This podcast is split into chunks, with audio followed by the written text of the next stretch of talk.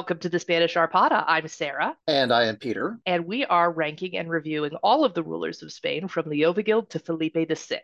And this time we are going to be reviewing Al Hakam I. Okay. It's it's always a good sign when there's a number, particularly when it's one. It, it, suggests that things are going to go interestingly, if nothing else. Yes. Uh, well, Abdel Rahman has really set up his kingdom for success. We've had right. two really good, both Fuero signers yes, in yes, Abdel yes. Rahman the first and Hisham the first. Yeah, we are definitely doing a period in which, as as you say, the north has gone to hell, and therefore the south is doing very, very well. Yes. Well, we're going to see that tide turn a little bit in Al Hakam's episode. It's going to be uh, a bit more varied than the last I see. that we've I had. see. All right, more of a mixed bag. That's more that's of a fine. mixed bag. All right.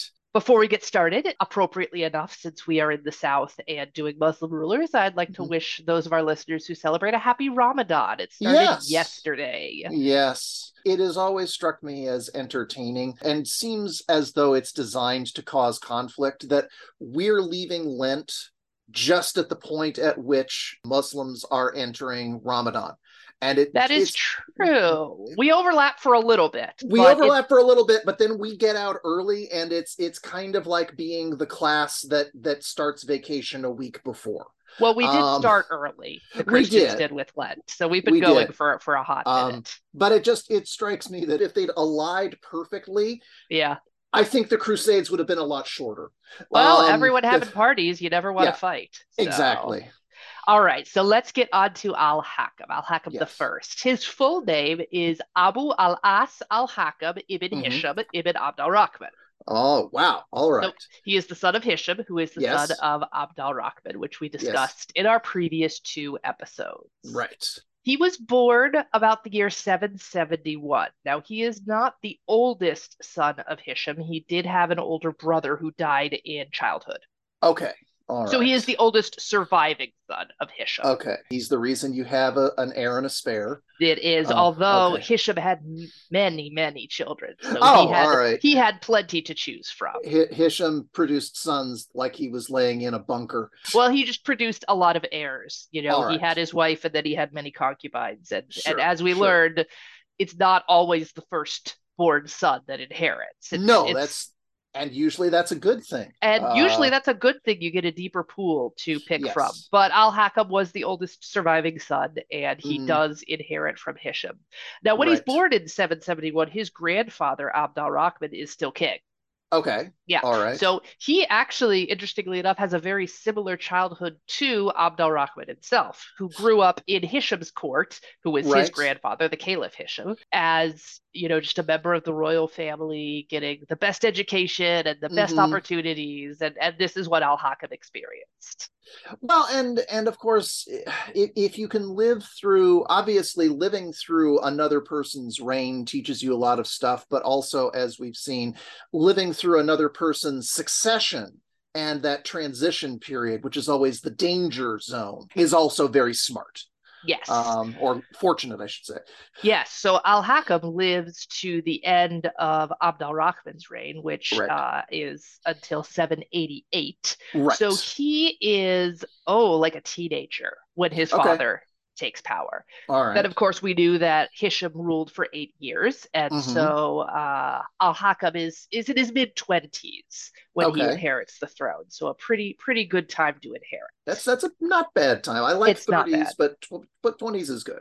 Mid twenties. He's not so young that he's going to do something that's that's stupid. Right, right. Uh, But he's not so old that he's going to have a very short reign and leave the country in chaos. Also that. When he takes power, Mhm. well, uh, the, the, the story of Al Hakam's reign is mostly going to be one of uh, battling, warfare, and rebellion. Oh, all right. This kind of distinguishes him from Hisham. Hisham did have some troubles at the beginning with his Right, brothers, right, Suleiman right. and Abdallah. how dangerous is it when you've got the older brother that Hisham had? Well, the funnily enough, the first issue that Al Hakam has to deal with is his uncles Suleiman and Abdullah. Oh, well, of course. So They were just they waiting for the they opportunity were to just stir it up waiting. again. Mhm. Right. Well, they they lost against Hisham in those sanguinary encounters that we Right. discussed in Hisham's Yes. episode. But after being defeated, they both went into exile. Neither of them were captured or put to death or Right. imprisoned or anything like that. Well, if if you're going to be defeated by someone, please be defeated by someone known as amiable. Um, yeah. well, yes, you mentioned that his name was amiable. He also had a nickname of the Just, but Hisham Yeah. was actually a good tactician and a good Sure. general. sure. Al Hakam does not have that reputation when he Oh, first comes to the throne. I mean, Uh, nobody really knows what what he's capable of because he's Right. brand new. So Sure. this is probably why Suleiman and Abdullah decide to try it again. Why not? As a matter of fact, Abdullah, the younger one, who I still can't figure out why he wants to overthrow the king, he's not going to be king, Right. right? Right. It's this is Suleiman who wants to settle the score. we always have to remember this is family. So Mm-hmm. there is something spiteful somewhere back, as in you took the last cookie when we were five, that kind of thing. Well, Abdullah, in support of this rebellion, goes to Charlemagne in access Oh! La Chapelle to ask for help. Ah, ah, ha, ha, ha, ha, okay. Uh, it, this doesn't go well. no, no, no. That's that's like just- going. It's like that's basically. I'm having trouble open this jar. Let's go to the Hulk. well, the Hulk deigns to get involved. Oh, You know, he, he he does not he does not want to be any part of this. Abdullah no. comes back empty-handed, and Suleiman and Abdullah take on Al Hakam's forces just with themselves and, and their own supporters. unwise. Suleiman takes the lead during this. He attacks Mm. Cordoba, but he is forced back by Al Hakam's forces and retreats to Merida, uh, Okay. which was actually Hisham's old stronghold. So right, right. I was going to say. Hisham had moved it to to Merida. Yes, okay. Maybe this is why Suleiman is very quickly captured. Right. You're you- you're going to the clubhouse that he founded to hide. Why would you do that? Yeah, and Al Hakam decides, you know what, this is going to be a recurring problem. Yeah. I'm going to have him executed. So Suleiman say- is executed. Right. You made this a thing. Now I have to treat it like a thing. Yes. Abdullah sees where this is going and he flees to Mm. Valencia. Okay. And All lives right. out his life. He no more comes to overtake the throne. I hope you like orange juice. That's literally the only joke that I can think of there. Valencia is a very nice city Oh, I'm and a sure very nice province, and Yes. there are lots of oranges. All right. Not that's- going to lie. All right. All right, so the first hurdle has been overcome. This could have exploded into a large civil war, but Al Hakam Right. does take care of it, Yep. proving maybe not so much that Hisham was an amazing general, but that Suleiman and Abdullah are pretty Terrible. not fit for the job. So good on that. Yes. However, being occupied with this at the Mhm. right at the start of his reign Right. gives the Christian powers time to kind Oh. of regroup and figure out what's going on and what they want to do. This is most easily seen with the Franks. So Mm. the, the Franks are the ones who really take the opportunity to gain some territory back. oh, we spoke no. in Hisham's episode of the taking of Narbonne or the Right. retaking of Narbonne. Right. Right. This is the first thing to go back. I was I was gonna say they are absolutely not gonna let that one slide. Louis the uh, Pious is Mhm. uh, he's actually designated as king of Aquitaine. Basically, he's a sub king under his father Charlemagne. So hmm. Charlemagne is still the king, but right. he's setting up his sons to take over from him. So Louis the Pious is in charge in Aquitaine. And according to Al-Makari, uh, he says, quote, in consequence, however, of the civil wars which broke out between him, meaning Al-Hakam, and his 2 Mhm. uncles, the Right. infidels seized the opportunity to invade the territory of the Muslims. Having Uh-huh. made an incursion into the districts of Barcelona, they reduced that city in the year 801, the Muslim garrison withdrawing to other such fortresses as acknowledged their sway in those parts. Ugh. All right. So Barcelona is lost at this point. This is the first territory on the other side of the Pyrenees, on the Spanish side, as we think of it with our modern Mhm. nations, Mhm. lost to a Christian, um, to the Oh. Franks. Okay. Ouch. And Barcelona will never go back. Barcelona will oh. be Christian from now on. All right. Okay. As a I'll matter make, of fact, I'll make a next, note of that actually. Yes. Yeah, Uh, well, you won't have to make too big of a note to remember because our next episode is going to be the very first count of Barcelona. Ah, There. all right, gotcha, Mhm. gotcha. All right, so put a put a big old pin in Barcelona. Yes, All right, because we're going to be talking about that Okay. next. Bera was appointed by Louis the Pious to be Mhm. basically the the Christians, the Franks' man in Mm-hmm. Right. Barcelona and in the surrounding territories. By the way, the nickname, I mean, or the sobriquet, I suppose we have to call it. Oh, Louis, the Pious. I mean, uh, maybe it's just the fact that I had a sort of quasi religious upbringing, but there was always a kid who would memorize more of, you know, basically we, we would be assigned to memorize the Bible verse and he would memorize the verse before and the verse after just to be a little show off. And so when I think of somebody who would receive the name the pious, uh, my fists, my hands turn into fists immediately because I'm thinking of that kid. It's funny because we call him Louis the Pious in Right. retrospect. In Al-Makari, he is called Mhm. Ludwig, son of Karl, king of the Franks. Well, that's way more of a badass name. I mean, so Ludwig is his Right. name, and his All right. father Charlemagne is called Karl. Uh, Again, we call him Charlemagne because we call him Charles the Great. That's right, what Charlemagne we do. Sure, yeah. If you want someone to sound tough, just Teutonic it up a little bit. Exactly. Um, that's yeah, that's better. That's better because I I can handle getting my ass kicked by Ludwig. I cannot handle getting my ass kicked by Louis the Pious. That's fair. Al Hakam also has to. Well, okay. So Al Hakam loses that encounter. Barcelona Right. has fallen. Sure. All right. He also decides to turn his attention more to the Asturians, Sure. right? More to the the Christian kingdoms in the north. Right. This is what Al Makari has to say about it. Mm, Quote During the civil wars in which Al Hakam had been engaged, the Christians, profiting by the separation of the Muslim troops from their frontiers, had often Mhm. assailed the defenseless points of the Mohammedan territory, reduced the castles, led the inhabitants into captivity, and committed all manners of ravages and depredations. mm, mhm. In order to check their progress and chastise their insolence, Al Hakam determined upon sending yearly expeditions against them and dispatched army after army under the command of his best generals to waste their territory and put Okay. everything before them to fire and sword. oh, okay. All right. So he's kind of following in the steps of Hisham and Abd al Rahman the first too at the beginning, where every year Right. it's campaign season, you got to have a show of force to to keep the other Right. kingdom in check. Uh, yeah, and I mean, uh, he, he comes to power in 796. I, I have here my notes that 794 was a banner year of war against Asturia, and why not? Why not keep that ball rolling? Yes. Um, is is Abdul Malik, uh, who was the general, is he still in the game? Now he is not mentioned, but his brother is Abd al Karim. I mentioned that there were two of them, right? okay. Abd al all right. Karim seems to remain in Al Hakam's favor and actually becomes his uh, chamberlain. Right. Okay. So, So, Abd al Karim is not only one of the great generals, and he's mentioned many times in the sources. Right. Uh, he also seems to be running things. You see see. a lot in Al Hakam's reign, a lot more expansion of what we think of as a court system.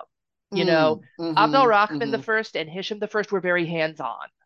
They would often go into battle themselves. They would Mhm. often pass laws and pass judgment themselves. Al Hakam is more delegating. Okay. Well, Right. government's growing. That's The usually government the sign. is yes. of that's usually at, at the beginning that's a sign of a very healthy society towards the end it's the sign of a dying of, society of I a bloat.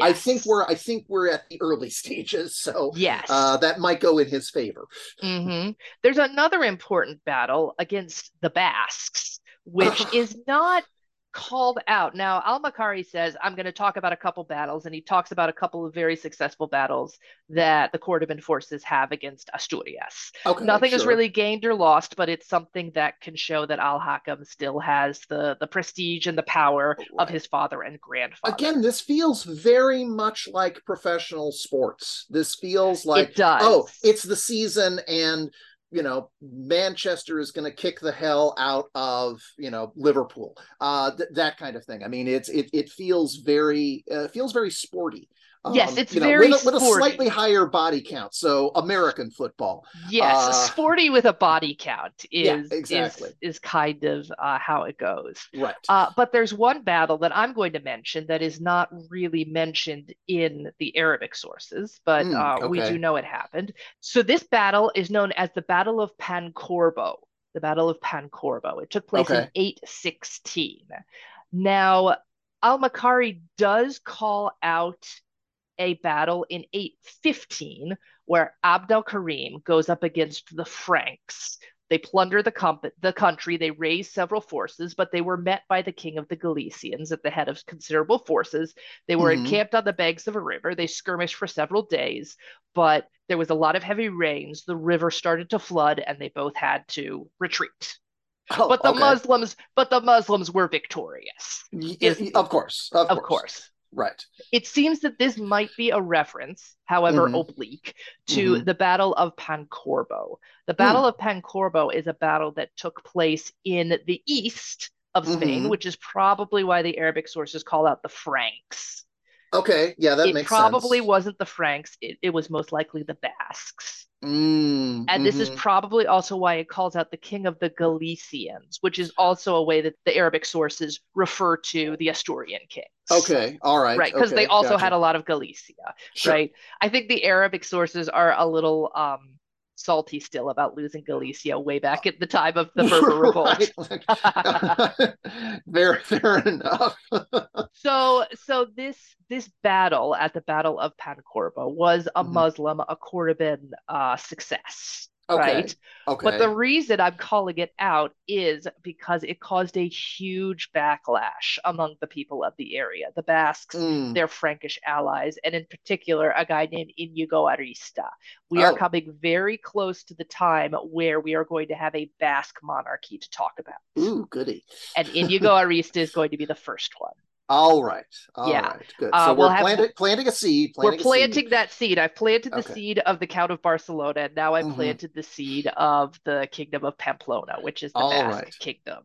Awesome. So yeah, uh, great for us, but not so great for Al Hakam when you think about it. You No, know, his no, tenure no. has now sparked two different other challenging kingdoms. Right. Yeah, no, it, Yeah. it it does. There is sort of a quality of, you know, Eisenhower saying, let's just send a few advisors to Indochina. What's the worst that could happen? The part of Al Hakam's rule for which he is truly, truly infamous Oh no. are the revolts. Uh, okay. That's there are good. two that stand out that he has to deal with. Okay. This is not the Suleiman Abdallah revolt that was taken care No, of no, pretty no. easily. That doesn't count as a revolt. That's more of a No. snit fit with a body count as you know. Yes. Okay. The first one is going to be the revolt of Toledo. Now, Okay. according to Ibn al-Qutiyya, who writes a lot about both of these revolts, Hmm. here's what he says about Toledo. Hmm. He says, quote, Al-Hakam was involved in three great conflicts. One of them was that of Toledo, where the people were Mhm. haughty, malevolent, and disdainful of his governors in a way that none of his other subjects were. Wow. okay, so we're definitely fixing the blame on the, you know, on the Toledans. Well, on it, it, one. se- it seems like they didn't even necessarily rise up in arms. They just had an attitude. And Al Hakam Right, didn't like right. it. Oh. This was a lot of this was generated by a poet who lived in Toledo, and I a guy named Gitterbib.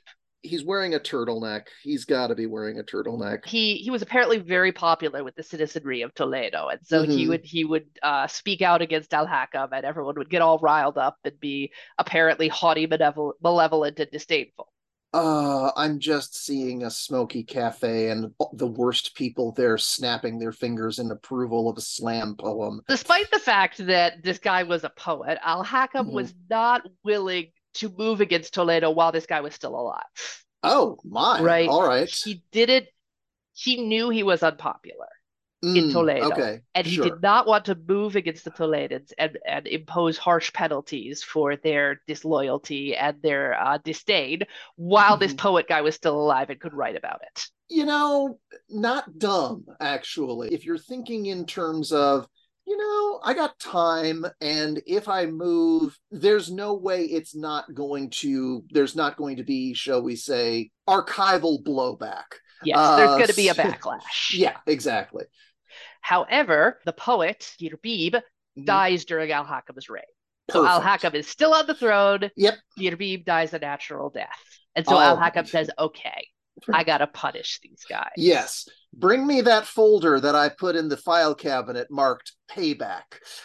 The first thing he does is he calls a friend of his to him named Amrus. Now, Mhm. Amrus is a muwallad. We talked about this term in the intro to the Muslim episode. This is someone who has converted to Islam. right. Okay. And in Spain, this is usually used to refer to a Christian who has Right. converted to Islam. Okay. This guy's from Huesca, which is near Saragossa. hmm And Al Hakam summons Amrus to him and says, I want you to be like the mayor of Toledo. I want you to be in charge of Toledo. But I'm Oof. telling you right now, I got a beef with these people and I Mhm. need you to help me get revenge on them. Oh, nice. Okay. and so Amrus says, okay, that's cool. Amrus has a lot of connections in Toledo. The Mhm. people in Toledo trust him. They think that he is one of them. And so Oh. Al Hakam says, here's what you do. You're going to ingratiate yourself with the people of Toledo. You have my permission to say whatever you want about me. You can tell them in secret that you Oh. like the people of Toledo better than you like the Umayyad rulers. I don't care. Just get them on Oh. your side. oh, okay. When, Amrus uh, is like, okay, cool. What what's what's the game plan? mhm. And Al Hakam says, I want to build a fort in Toledo. okay. Pillow or blanket? What? What, what are we talking about here? Well, uh, what uh, Ibn al Qutiyya says this that Al Hakam says to Amrus, tell them. I have seen one evil cause of friction between you and the Sultan's governors, the billeting of troops among you and your wives, wives and children. So I propose to build a fort in an outlying part of the city where the troops can be quartered. They'll be isolated from you, and you will be relieved of their mischief. So Wow. Amrus pitches it to Toledo like that, and the Toledans are like, "Yeah, that's actually a really great idea. Let's do it." Oh, they build a fort. The Toledans are really not thinking two moves ahead on this one. They are not really thinking that what they have just given permission to Yeah. is having a whole bunch of soldiers right. all together in their town Right. that are loyal Yeah. to the king. Hand over all our guns and knives. Why? Why? Why wouldn't we? That sounds like a great idea. Right. So so they build the fort, they start garrisoning soldiers in it. It's great. hmm Then Al Hakam moves the next piece into into play. What was it? A giant horse? I mean, It wasn't a giant horse, but basically what he does is he spreads the word that there is a large attack by the Franks on the marches. And so everybody has to get together and prepare for war. Plausible. To be fair, that's very Which is very Uh, plausible. because Charlemagne, Charlemagne exists, so that's plausible. Yes. Al Hakam actually goes in person to Toledo to raise the troops, and he brings his son, Abd al Rahman, who will be Abd al Uh-huh. Rahman II. He's 14 at this time. All right.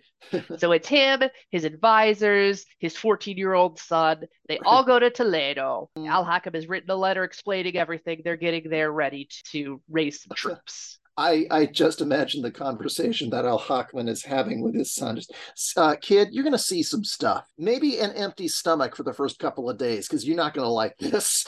Oh wow, you you're a good predictor. Here oh, we go. God. No, I hate being a good predictor. Not Okay. in this case. no.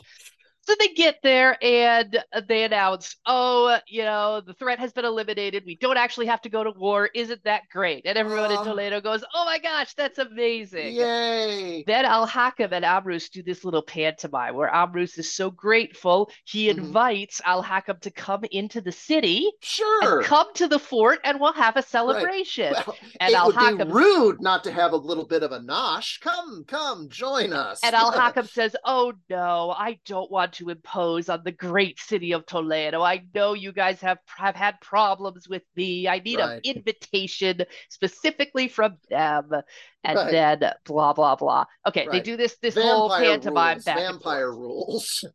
You Yes. have to invite me in. Yes, the people eventually say, No, no, please come in. We want to celebrate. Al Hakam Oh. enters the city and goes to the fort. Oh boy. And he orders a banquet to be prepared, and that the leading members of the city of Toledo from both the town and the country should attend. Oh, this is the red wedding. It is the Red Wedding. Oh no. I, I will read this quote. This is from uh, Ibn al Qutiyya. Mhm. Quote So they came, and they were told to enter by a designated door while their mounts were led away to await them at the other door for when they came out. Uh-huh. But inside, executioners awaited them, swords ready on the edge of the pit. All who entered were decapitated, some 5,300 and more. Whoa! Prince oh, Ab- my lord! Prince Abdal Rahman witnessed all of this and acquired a nervous oh. twitch of the eye until oh. the day he died. Wow. End quote.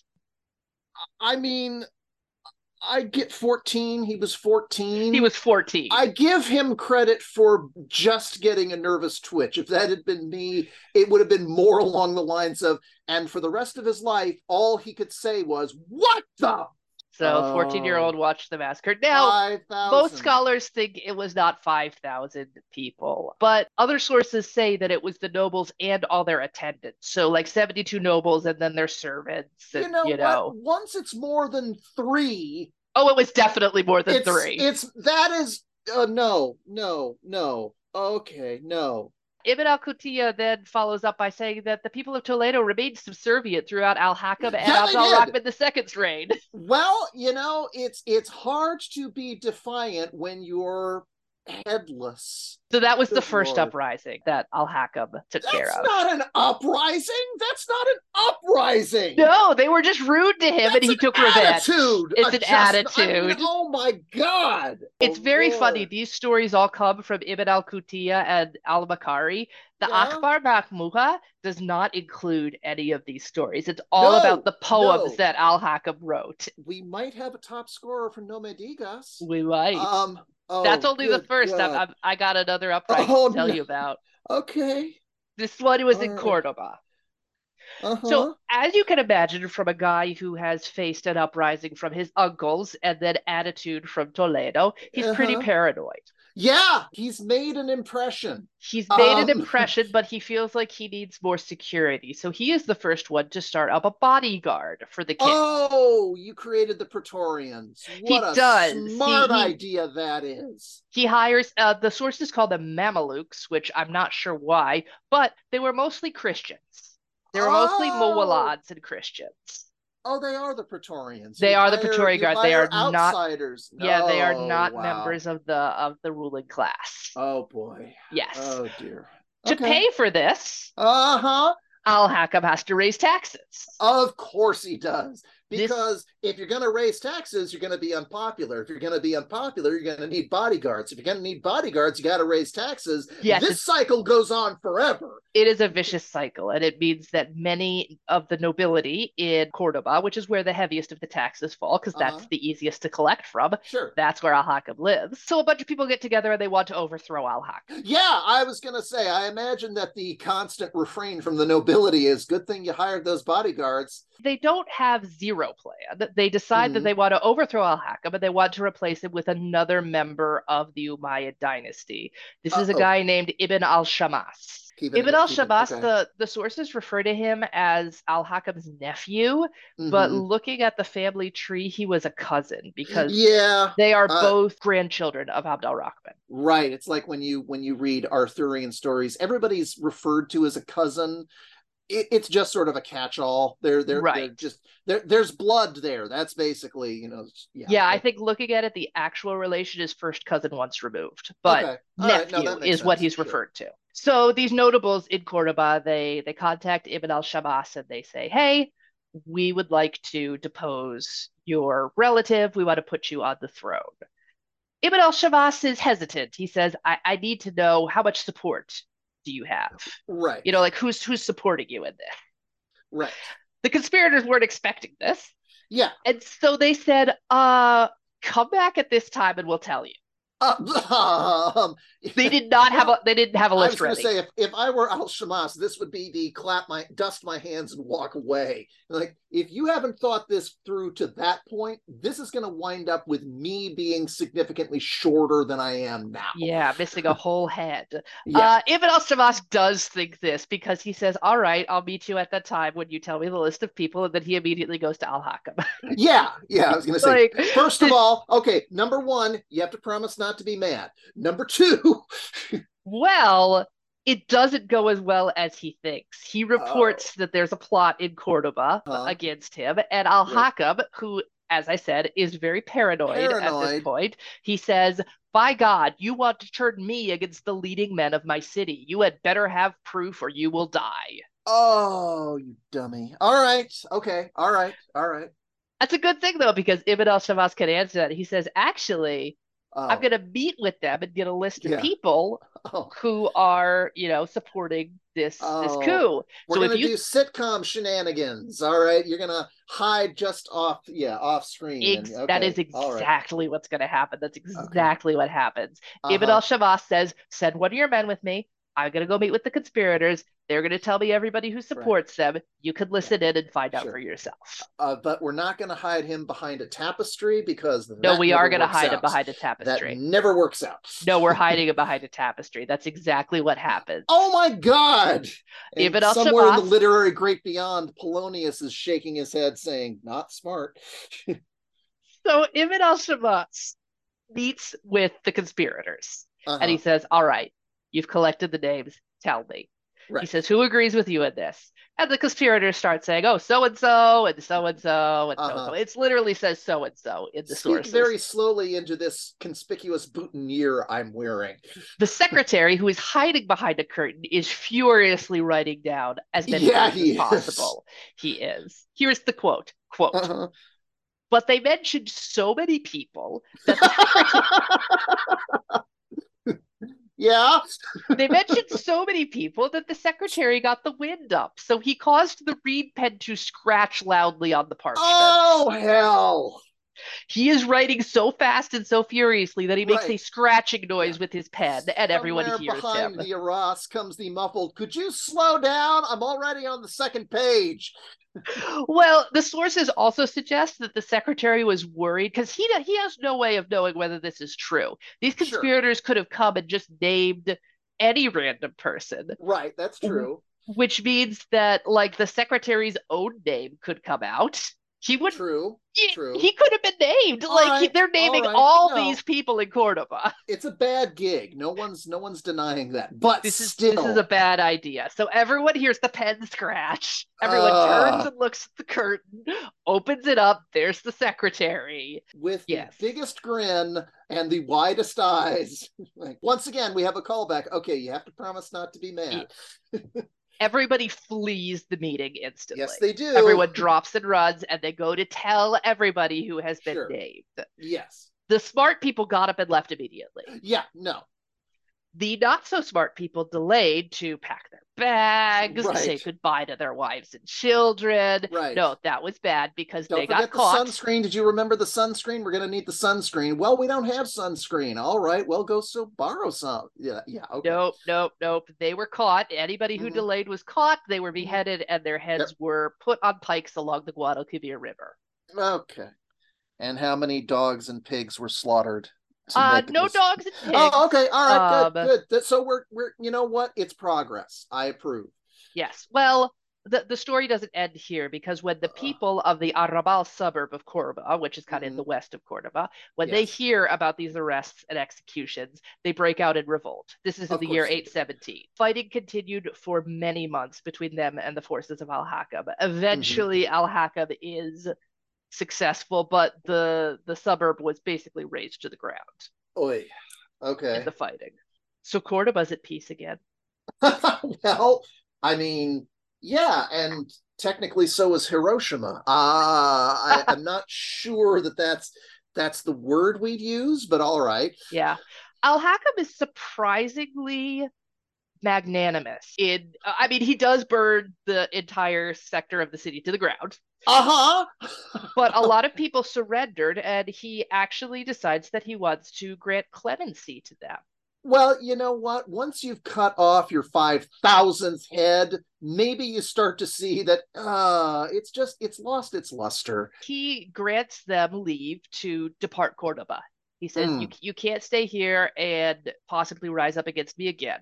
But if you would like to go someplace else, I grant you safe passage. Okay, uh, I'm gonna point out to him that you know what, your dad had that policy with your uncle, and look what happened there.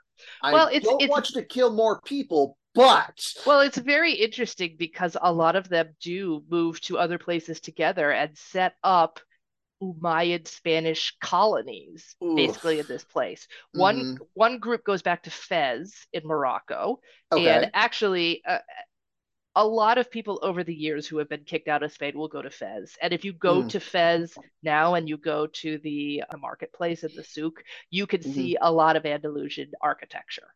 Oh, all right. Yeah. Nice. So a lot of them go to North Africa, they go to Fez in Morocco and settle. And another Mhm. group go to Alexandria in Egypt. hmm They live there for a while, a couple generations, and then Mhm. they have problems with the leadership in Alexandria. They leave Hmm. Alexandria and they go to Crete.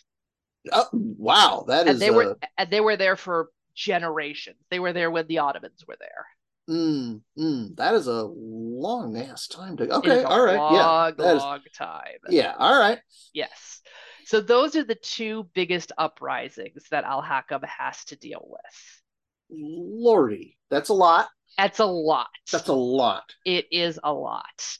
He has quite a long reign, but for Mm. the last seven years of Al Hakam's reign, he gets ill and he is Oh. sick for seven years. Ooh, It never a not, good thing. yeah, Yeah. it is not detailed what the illness is, Mm, but it Mm. is what eventually kills him off. hmm. All Uh, however, getting sick does have an upside because he Mhm. decides to repent of his murderous and ways. oh, And the last seven years of his reign are Mhm. actually quite Okay. peaceful. oh, wait, I'm gonna die and hell is real. Uh, okay, all right. Oh yeah, by the way, I was terrible, and Yeah. uh, there are lots in the uh, Akhbar Majmua. There's a lot of, as I said, poetry written by Mhm. Al Hakam, Mhm. and it's Oh. all about like his concubines and how beautiful they are and how much he wants them. So he was clearly a guy given to worldly pleasures. Uh, Yeah. This is Uh, not this is not Hisham oh. 2.0. No, no, it is not. You know, I can think of a way that he could make it up uh, to everybody. He could build a mosque or two or three. Come on, man. No. Well, he Uh, after the seven years of his illness, during which he was uh, more or less a changed man, he uh-huh. dies at the end of the year 822, end of the Mm. uh, Islamic year. So it was actually Mm. May of 822. He reigned right. for 26 years. 26. You know, for a lunatic, that's pretty good. Um, so that is the life and reign of Al Hakam. You ready to rate him? yikes. I am. Yes, I am. I am. I can do this.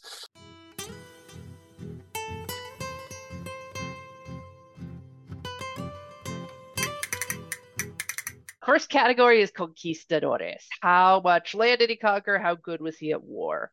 I mean, uh, okay, okay. He was certainly decisive. Right. However, first of all, let's start with the borders moved in the wrong direction. They did. Barcelona, well, Narbonne was lost. Right. It was never going to be held on to for very long. Right. Barcelona was lost. There were other skirmishes in the Mhm. Barcelona area, which I am leaving for Bera's episode because it kind of really touches him more than it does Al Hakam. Sure. But the what will become known as the Spanish marches are Mhm. on the way to Christian control. It's because of him. Obviously, we have a, a good record of intramural war. Uh, So we have that. I mean, and then there's and then there's there's winning in in Cordoba e- eventually. Good at war. I don't know that I want to say that he's really great at war. His No. generals were pretty good. Abd al Right. Karim got a lot of victories over the Asturians, over Right. the Basques, Mhm. at the Battle of Pancorbo, Sure. but they weren't anything that that involved a great retaking of land. no, no, no. And I, I When Right, when ahead. it comes to putting down the revolts, right. uh, I wouldn't necessarily call what happened war. No, no. I mean, you, well, I mean, you've got an organized group of people fighting against another organized group of people. Uh, I mean, it feels, I, I would call it civil war adjacent. I don't want to score him very high. I guess, I guess that's the point. I But don't, either. I'm not I don't- super impressed. But I don't want to give him nothing because he was that- successful in Right. several of his encounters. basically saying, I want to win this war. I'm going to give the job to a great general. Okay, that's that's actually fair and and smart. I uh, I mean, two does two feel sort of Two feels right. pretty good, and I Okay. actually think I'm also going to give him a two Okay, I'm gonna give him a two. because you're right. He he did do some stuff. He maintained his hold on power, but Right. he didn't really 26 years. much. Yeah, I mean, there's that. But on the other hand, most of the people you killed were your own. That's less war and more tyranny. But but all right, I will I still I will give him a two. I will also give him a two. So that is a four for Conquistadores. Right. This is his category. No me Okay. digas. Oh, what Oh, kind I of mean- gossipy things did he do? Where to begin? I mean, oh wait, So- I know where to begin. Five thousand beheadings. All right, so we have Toledo at the I 5,000 mean, beheadings. Oh my god. which he got through trickery, by the way. He invited Yes. people to a banquet after Right. doing a sham call to arms to put I mean- everybody on the wrong foot. this is an amazing episode of a series. This is this is fictional. It seems fiction. It seems Uh, right, like something exactly. out of an HBO series. Yes. It's so narratively tight that it is and uh uh, and and of course it seems fictional. It was a plot it was a plot. They made it Yes. up. Yes. that he plotted through masterfully. Like literally everything went exactly the way that he wanted it to go. This is Odysseus taking Troy. I have to say, I'm I'm horrified, but I'm impressed in exactly equal measure. This is I, I'm going to tell you another story about ha- Al Hakam because oh, when you oh, when you hear these stories, you're like, Uh-huh. he's a tyrant, yeah, he's cruel, merciless, etc. sure. And that is true, but he was also willing to listen to people who argued for restraint. Oh, okay. All right. Here's a story. This is this is coming from Al-Makari. Uh-huh. Quote, Al-Hakam had a favorite whom he much loved. His name was Ziyad ibn Abdirahman. Mhm. Being one day in company with Ziyad, Al-Hakam flew into a violent passion with one of his eunuchs for presenting to him a petition which he did not want to see. And he ordered that the slave should immediately have his hand cut off. Whoa. Again, tyrant, bloodshedder. paperwork. Why are you doing this? All right. No sooner had Al Hakam issued the order than Ziyad, who happened to be present at the time, said to him, May God prosper the Emir. I was once told by Malik ibn Anas, remember him, he's the i- important theologian that every right. all the hot right. I right was going to say, I, I have, yeah. mhm. Yeah. I was once told by Malik ibn Anas, who had it from Rifa ibn Khattab, that whoever will refrain from anger and moderate his passions shall be Mhm. secure against the wrath of God on the day of judgment. This in some measure appeased the anger of Al-Hakam, Right. who said, Did Maliki ibn really say that? Yes, he did, answered Ziyad, upon which Al-Hakam remitted the sentence and pardoned the offense of his slave. Wow. And So I, I want to relate that story because I think it really clearly shows the temperament of Al Hakam. He is a guy who is willing to be tyrannical, to punish the nobles of Toledo for being rude, hmm hmm but at the same time, if you get to him and you're like, look, just remember that we're supposed to be a religion of peace. You know. Malik ibn Ad said that. I love that reaction. Did Right. he really say that? yeah. Yes, he did. Oh, okay. He's Yeah, seems I- surprisingly malleable. I, I will say he he appears to be more ruthless, less psychotic. There's more uh, a, a tendency to, shall we say, choose a cold-blooded course of action and stick to it. And then when he has a hot-blooded course of action, he can be talked out of it. I have another Um, story for you oh- about oh, Al Hakam. This is after the Cordoba uprising. Uh huh. So the Cordoba uprising has been done, Yes. and uh, one of the uh, important people of the city, a guy named Talut ibn Abd al Jabbar al Mafari, al al Marifi, excuse me, we'll call Uh-huh. him Talut. He was a notable theologian in Cordoba, and he took part in the uprising. Uh huh. after the uprising had been put down, he Yeah. he ran away. Basically, he went Sure. into hiding. As as you do. Mhm. he leaves his home uh, in the city, which was near the mosque, Mhm. and he moves in with one of his friends who is Jewish. Oh, okay. He the, the Jewish people live in another quarter of Sure. town. They don't necessarily associate. You know, they have their own society and their right. own community. So he Mhm. goes to his friend who's Jewish and says, "Hey, can you hide me?" And the the Jewish man says, "Sure, of course I will." Sure. So he stays there for a year. Mm-hmm. Eventually, after the year has gone by, things have quieted down significantly. And mm-hmm. Talut thinks, you know, I'd like to get back to my old life. I'd like to, you know, uh, be an important theologian in my own community sure. again. So Talut approaches a, a, friend of his named Abu Bassam. Mm-hmm. Abu Bassam is a minister in, in Al Hakam's court. Talut approaches him and says, Hey, you know, here I am. Would it be okay if I could start, you know, has everything blown over? Can I start, yeah. you know, getting my life back? Have we squashed the beef? I mean, is this, yeah. Yes. It, yeah, okay. Abu Bassam says, Where have you been? and Talut said, what? Oh, I was I was staying with one of the Jews. Mm-hmm. Abu Bassam says, all right, fine, you know, come on, stay with me. We can find you a house back in your old, you know, neighborhood, et cetera, mm-hmm. et cetera. The Amir's definitely forgiven you. It's totally fine. Uh-huh. And then the next morning, Abu Bassam went immediately to Al Hakam and told him that. Uh, of course he did. Yeah, that, that, he had one of the rebels. Oh, you weasel. This this comes from Ibn al-Kutiya. This is another conversation that I love. Mm-hmm. Quote, when he, Abu Bassam, came into Al Hakam's presence, he said, How would you like a nice fat sheep today, which has been in a pen for a year? Wow. Oh, you're just mean. Al Hakam responds, Meat from caged animals is indigestible. Wild game is lighter and sweeter. Oh, oh. Abu Bassam says, oh. Abu Bassam says, That's not what I mean. I've got talut in my house. Uh huh. so oh. I want to know, like, did Al Hakam wow. really misunderstand what was going on, or was he like, no, I'm not interested? Psychopath, psychopath. Clearly... I think Al Hakam knows. I mean, I'm sort of imagining Al Hakam being played by Christoph Waltz at this point, and he knows. Yeah, but Abu Bassam clearly thinks, oh, he didn't get my illusion. I have right. to explain it out in words, which says something else about the people's perception of Al Yeah, it does. It does. Anyway, so the Emir orders Talut to be brought into his presence, and uh, the old man was brought in in a state of great alarm. Yeah, yeah. He is not expecting this. Right. And Al Hakam says, uh, Tell me, if your father and son owned this palace, would they have treated you with more charity and honor than I? Have you mm-hmm. ever asked for anything without my hastening to do it? And you know goes on and says here's all the great things i've done for you and then you rose in a revolt against me. Mm-hmm. what happened? Why did you do this? Mm. talut again is not expecting this at all. He, right. he has no response. So he says quote at this moment i can do nothing better than admit that all of that is true. I disagreed with you. God incited me against you. You have gained nothing from everything you've done for me.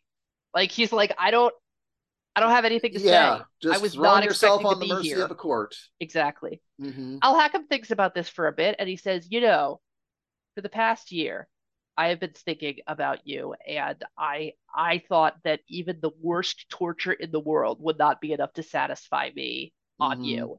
Mm-hmm. But now that you're here, I forgive you. You know, oh. it's done. it's over. You know, mm. like now that you're in front of me, it, it right. just doesn't matter anymore. Mm-hmm. If there's no defiance, it's really boring. It's yeah, he's like, yeah, fine, you're forgiven. Yeah. But then uh, he asks one follow up question. He oh, says, yeah. "Where did Abu Bassam capture you? Like, how how oh. did he capture you?" And Talut says, "He didn't. I gave myself right. up to him, but I didn't even yeah. really do that. I just went to him because he was my friend from before." Like that's mm. the only reason I went to his house willingly. Right. Capture is not the word I would use. Yes.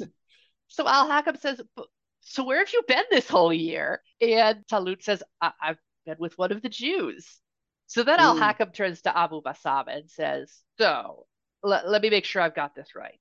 Mm. A Jewish person, not a member of our faith, not a member mm. of our community, kept this guy safe yep. from me." For a mm-hmm. whole year. Mm. He didn't have to do it. They are not co religionist, but he did. Nope. Then the second he comes to your house, you turn him in. What kind of a Muslim are you? yeah. yes. So Abu Bassam loses his ministerial job. Yes, he does. Uh, was was dismissed from service, and Talut remained one of Al Hakam's confidants until the day he died. Al Hakam attended his funeral in person. Ah, uh, there's so many layers to this. So guy. there's so many layers. so many guy. layers. Yes, he murdered five thousand people. Yes, Right. he razed an entire district of the city to the ground. Right. Yes, he's bloodthirsty and and you know quick to Mhm. anger. Um, right. lots of stories about how much he loves his concubines Mhm. and Yes, loves there's um the pleasures of the flesh. Right. Although But he I- also has these other right. layers to him. I, I will say, I mean, I, I okay, five thousand beheadings i- is an overreaction, clearly, is. but I will say there's a lot to be said for the fact that he really did give Toledo enough rope to hang itself. that he just essentially said, "All right, I'm I'm not going to move on," and they doubled down on their haughtiness. Yes, and their they said even worse things, and they went on and they went on and they went on, and it's like, you know, at a certain point when Carrie destroys the prom, yeah. you realize that Carrie had a point. So yeah, um he is as close to my wanting to give a 10 in this category as I can imagine. good. I just Yeah. worry I worry that there's going to be someone down the line that's going to be even more but I mean, what more But- could we ask from him? It's but the layers the Yeah. layers and also the fact that the last 8 years of his life Uh-huh. must have been for everyone who had known what he had done it must have been like waiting for someone to sneeze and waiting and waiting and waiting because No, he gonna apparently spent those last seven years reading the Quran every day. Right. like but at the same time 180. he could totally go back to his old self any second Yeah, I hope. I bet people were hoping that he didn't get better. Oh, Like, I hope he stays ill. absolutely sure just you, it's it's rare that you have people rooting for the cancer the hell with it i'm giving him a 10 I'm giving him a 10. I'm it's giving him great. a I would talk about I- him all absolutely i would time. not talk about anything else ever that is absolutely true Yep. and it's all none of it is admiring but all of it is appreciative yeah. um it's just wow you, you oh that's yeah no and the level of detail, like the pen scratching Right. that gives away the conspirators. right right The i would just subterfuge with the uh, governor of Toledo, man, Right. he just he he did he earned this test. I, I would just also like to point out that in the context of this episode that we're recording right now, you have many times said, Oh, and there's another story about him. That is the epitome of No Me Digas. yeah, it is. Yeah, it is. All right. So, So yeah, that no, is a 10. 20. Yeah. 20 Wow. for No Me Digas, our first Wow. perfect score. Our first perfect score. Oh, good for you, man. yes. Also, please don't be anywhere near me. Our third category is orthodoxia. What did he do to promote his own faith? Again, a mixed bag. A very mixed bag. It's you true. know he he has a reputation uh, uh, first of all he has a reputation of appointing good judges and letting them get on with their work yes. Yes. right there's actually an amusing story about a, a great judge called muhammad ibn bashir Okay. was appointed by al-hakam and was Mhm. apparently a great and wonderful judge although a little bit eccentric he used to go to mosque wearing a cloak that was dyed deep yellow he wore Uh-oh. sandals on his feet he left Mhm. his hair loose in ringlets he would go in basically dressed in, in look at me clothes and then he would Mhm. go and he would preach, and then he would sit outside the mosque and do uh, his judging. And he didn't Uh, give one flip what people thought about him. It's like he's dressed to go to the Met Gala. That's how this feels to me.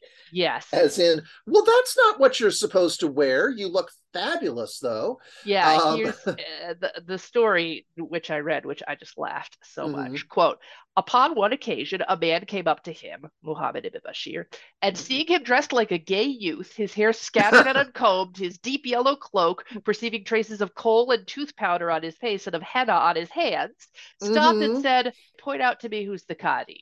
So he goes Uh-huh. there, he sees the judge, and then he turns to his friend and says, oh, "Okay, which which one's which one's the judge? Wh- Who's the Cadi? Yeah. Here he is, said Very one of the audience, now, pointing seriously. to Ibn Bashir. But the man would not believe it and said, I see that you're amusing yourselves at my expense. I'm a stranger to this city. I ask you who the Cadi is, and you point out to be a flute player. oh, I'm gonna point out that flute player Yes. might be a double entendre. I don't think it is in another translation. It probably translation. is not. It In, probably in another is not. translation, it just says musician. Okay, all right. Anyway, this Uh, guy was apparently super flamboyant and did Yeah. not give one crap about what people right. said about him. And he Oh. was also an amazing and fair judge, Yeah, that's the thing is dedicated to his work. right. He had to be amazing in some additional way. Yes. Um, Um, Okay. and Al Hakam appointed him and other, uh, I wanted to say similar, but no one was similar to him in his no, work, no, no. but other um, good judges and let them get on with it. He didn't meddle in their affairs. Nice. Um, I also this is a minor thing, but I like it. Uh, the fact that Amrus is a convert, Yes, um, he's a and, and and yet he trusts him with a major, you know, deal. He he recognizes uh, in his dealing with the fugitive. There's there's very there's a very good Samaritan quality of. Dude, the Jewish person is the good guy in this story, and you, a member of our own faith, are Mhm. the villain. So there's very much a sense of he's able to recognize good behavior across doctrinal boundaries. yeah. Again, layers to the guy. He he is There's a lot of layers to this guy. He's he's probably enlightened. Yeah. he's probably one of the most fully sketched out humans that we've Yeah, had so yeah. far. There's a lot going on here. But he didn't build a mosque. So He did not. And as a um, matter of fact, uh, one of the sources points out that when he razed the Arrabal suburb of Cordoba, he mhm. burned everything down, including the mosques. No. Oh no. Now, these No. were probably not grand buildings like the Great Mosque of Cordoba. These were probably just buildings that were used for worship, but it's still a holy I'm building. And he, yeah. very, very disappointed. so it's interesting, right? Yeah. How how do we judge someone who is quick to anger but Right. malleable, willing to appoint good judges, Right. but also willing to burn down a mosque if that's part of his military objectives? But did spend his last eight years Yes, in, in contemplation I mean, and study. Absolute piously. Yes. So I I mean it's such a mixed bag. I almost want I'll give him a four. Um Yeah, I I, think feel that's like- pretty yeah. fair. yeah i feel like l- low average is is what we're looking at here basically he gained a lot of points and he lost a lot of points and i think ultimately he gained a few more points than he lost but yeah i, I think a four feels fair about Yeah, me too. I, I'm gonna give him a four. okay So All that right. is an eight for Orthodoxia. Final category with points is El Resto. This is all the other things that go along with being king. Mhm. Now, normally we don't have any sort of portraiture or sculpture or painting for Which is a Islamic pity. rulers, but we do Um, have a physical description of him. okay all right we have we have a visual we have a We uh, do have a text- visual. we have a textual painting all right good Yes, he was tall and thin, of a very Mhm. dark complexion, and he had an Mhm. aquiline nose. This is interesting that they mention he has a dark complexion because Hisham and Abd al Rahman were fair. we're fair that's right Yeah. So this this may be his mother was a concubine, so Mhm, perhaps mhm. she she had a darker complexion. We don't right know. There's no indication that he faced any racism for this. Okay, It was all right. just kind of a thing. Mhm, That- That's just what his skin looked like mhm. uh, apparently, according to Al-Makari, left 20 male children and 20 female children. wow That seems unlikely to me just because the numbers are the same for boys and girls. right right that kinda- is a It feels Right. like that's like a lot. That's like Mhm. shorthand for he Mhm. had a lot of kids. sure but he had sure. a lot of kids. Yes, he did. Yes, he did. And his son, Uh, Abd al-Rahman, succeeds him as Abd al-Rahman II. Okay. All right. I, I twitch and all.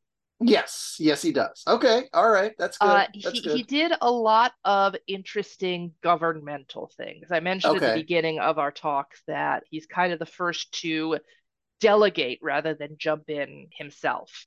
So Al Makari points out that Al Hakam was the first monarch of his family who surrounded his throne with a certain splendor and magnificence. Mm, Right? mhm. Hisham was learned. Hisham had a bunch of wise, Sure. Sure. counselors. Sure. Sure.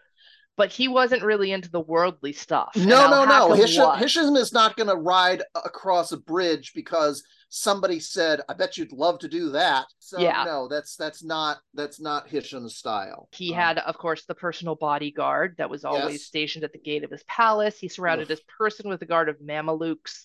They were mhm. called al haras, which means the Mm. guard. Okay, Um, all right. And they were all either Christians or foreigners. Okay, all right. He okay. issued regular pay to the troops. Now, Abd al Rahman had a standing army, but Mhm. if they didn't go out, they didn't get paid, right? Ah, pay all was very much like here's basically uh, basically when we go out and fight, you get the spoils. Sure.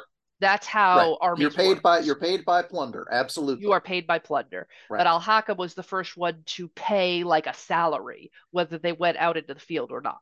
Hmm. All right. You know what? That's a good thing. That Mhm. encourages much better behavior in your soldiers, and and uh, you know, I'm sure that the those who are conquered are very grateful that there's less incentive. For plunder, Um, yes. Yeah. The royal palace was also enlarged, many more slaves, eunuchs, and servants to help with all of this enlarging of the bodyguards, enlarging of the Ah. bureaucracy. Le- less less less good. More slaves that's is good, never but good. no. Yeah. but, all right. um, no. All right.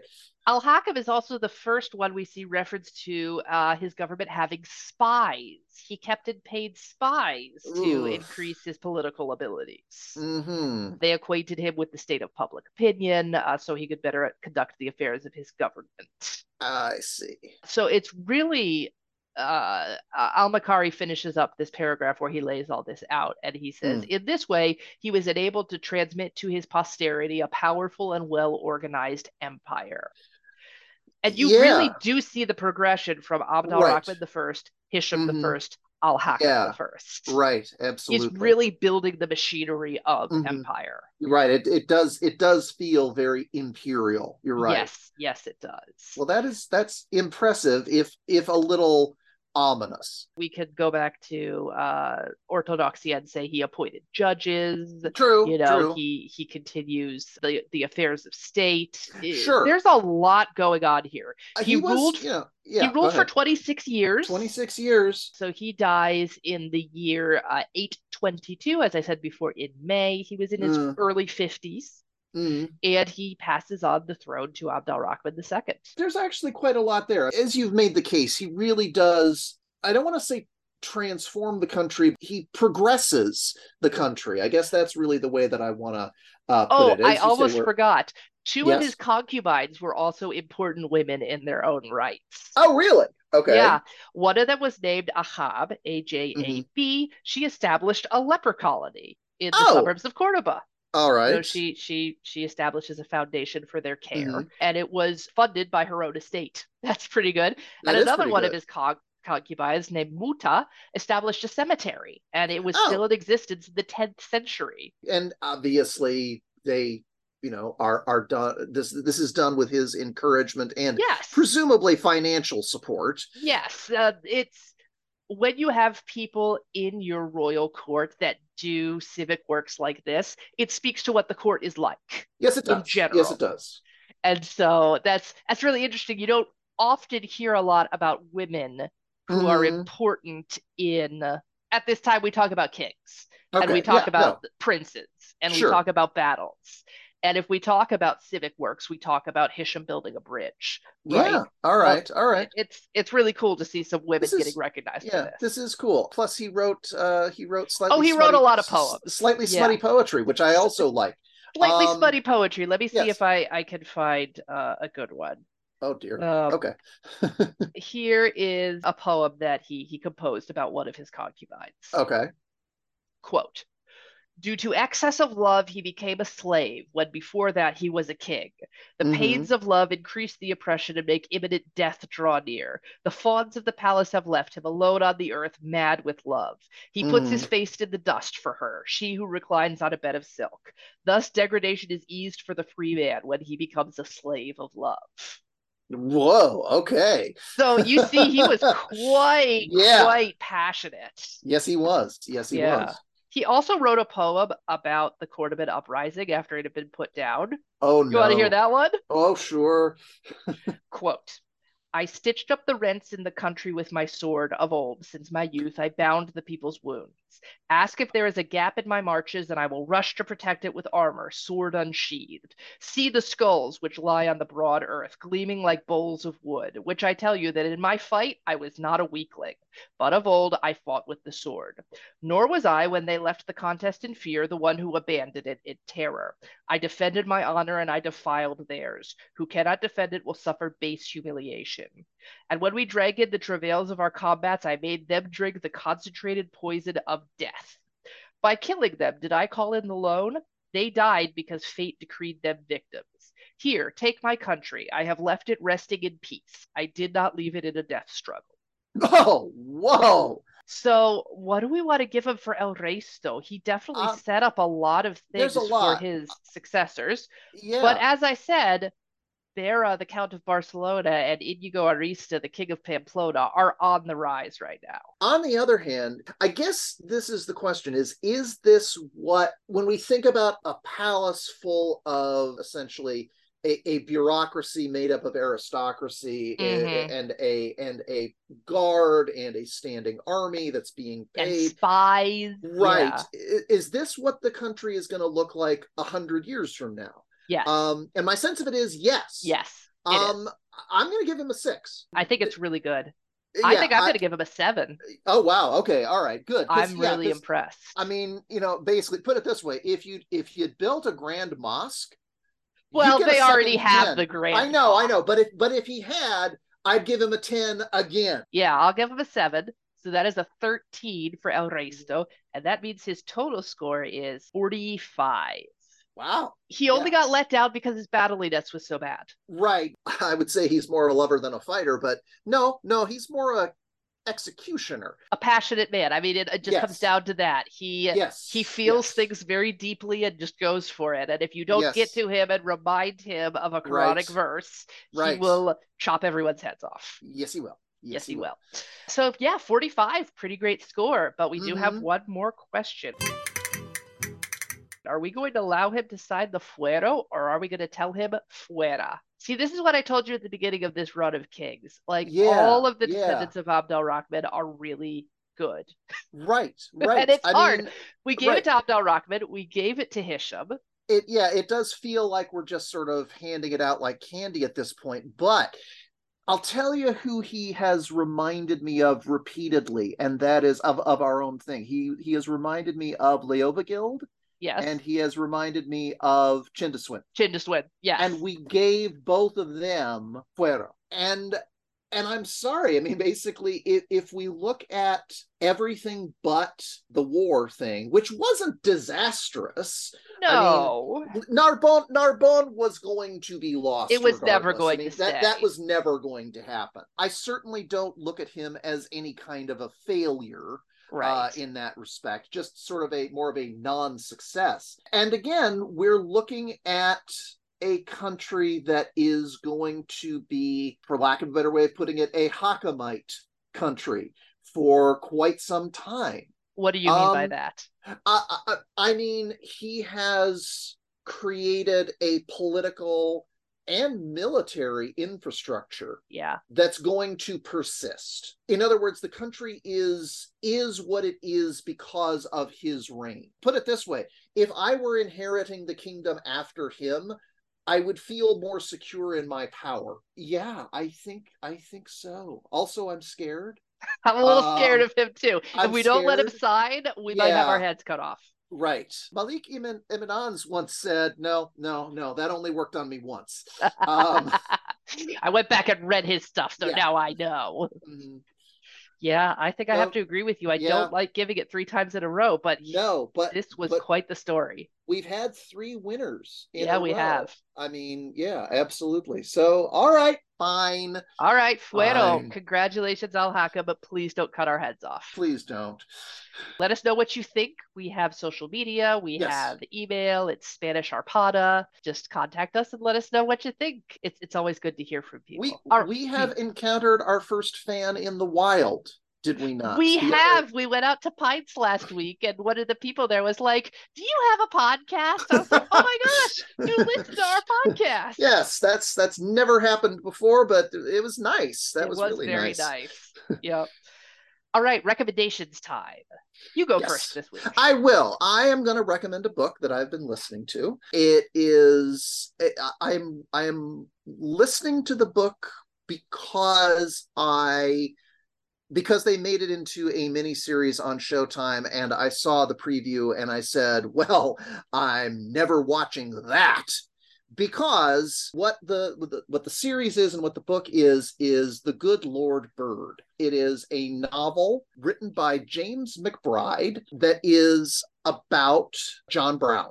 And basically the the plot is there is a, a young boy enslaved who is living in Kansas during the bleeding Kansas period, and his father works as a barber, and into the barber shop one day comes John Brown. And one thing leads to another. His father is killed. John Brown takes this boy, quote unquote, liberating him, Mhm. and he winds up very unwillingly joining John Brown's militia up to and including uh, the fatal raid on Harper's Ferry. And it is it is it's the story of John Brown told by uh, James McBride is himself black told from a, a person's perspective that is beautifully equipped to both appreciate and be horrified at John Brown and what John Brown did and why he did it. I think that's a good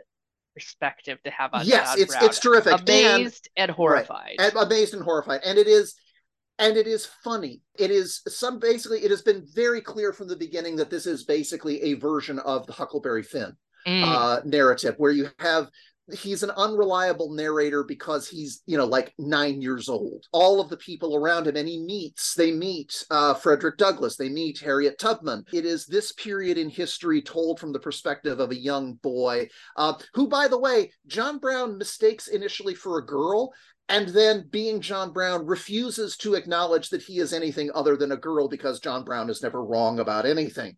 Um, uh, and it's and that's the thing. It is it is funny. It is absurd. It is at many many cases horrifying, and it's just it's just wonderfully well written. And I will also add that the narrator, the the, the person who is reading the book, whose name of course uh, I, I have currently lost, is terrific. He is he is really just uh, absolutely wonderful. Actually, oh, that's his name. He's Michael Boatman. So who is an actor where if you when you see his face, you'll you'll recognize him as somebody that you have seen many times and have enjoyed. And he's a wonderful, wonderful narrator.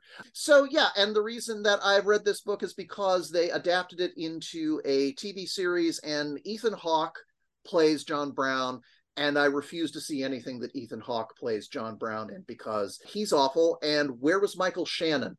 Um, Michael Shannon should have played John Brown last week. Why is he not playing John Brown all the time? Because that's who Michael Shannon was born to play. Uh, so anyway, there you go. That's that's my recommendation. The Good Lord Bird. I think I might need to uh to read that one. Yeah. I am also recommending a book, actually a book Oh. series. I finally Ah. picked up the Murderbot Diaries. Ah, yes. All right. So this is a series of science fiction books written by Martha Wells. Mhm. The first one is called All Systems Red, and the Mhm. second one is called Artificial Condition. There are more, but those are the only two I've been able to get my hands on because somebody at the library checked out three and four, and I'm waiting for them to Oh. return it. All right. Could have then. returned it yesterday, so I should be getting the notice anytime now that I can Mhm. go pick them up. The series is called the Murderbot Diaries because Mhm. it is told from the point of view of a robot uh, Mhm. known as a security unit that has been created to provide security for humans. They uh, make sure that when humans go and explore other planets, that any fauna on the planets do not attack them, or that Sure. the humans do not go crazy and attack each other. This particular sec unit, uh, Murderbot, as they refer to themselves, Mhm. is ha has hacked their own system so that they don't have to obey commands Uh-huh. right they use they have used this ability to watch a lot of soap operas basically is what they do they download soap operas and they watch them and uh, they do their job uh, okay just so the humans won't notice that you know there's something wrong with this robot that won't obey commands anymore but really they spend all their time watching soap operas and listening to Mm. music and things like that they're on a job with a group of researchers on a planet and something goes terribly wrong. Mm. And this leads to the discovery that this robot has been hacked. This Mhm. leads to uh, a discovery that the company that is sponsoring them is crooked and Mhm. uh, and they have to work together, the the robot and the, the sec unit and the humans to Mhm. basically get off the planet alive. Wow. Okay. Yeah, it's really very quite interesting. There's a Mhm. lot. It, it's one of the ones where it drops you right into the world, uses all of the technical jargon. So for the first Mhm. couple pages, it, it took a little bit to grab me. Right. But right, once I was grabbed, I was grabbed. It was Mhm. su it's super interesting. It's Mhm. funny.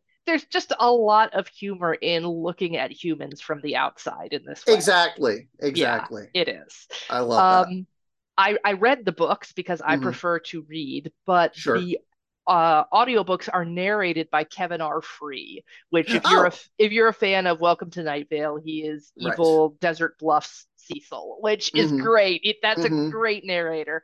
I Sure. might go back and listen to them just so I can hear him narrate them because right. it, it's awesome.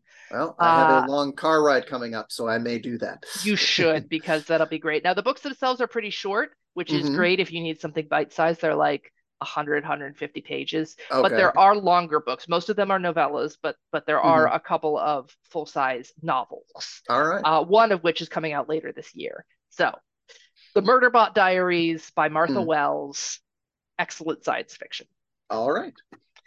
all right so next time we are going to be leaving the south for a little bit because we Mm. have to look and see what is happening on the marches and we are Right. going to uh, review Bera, the first count of barcelona Excellent. yes so we will see you then All right. goodbye Bye.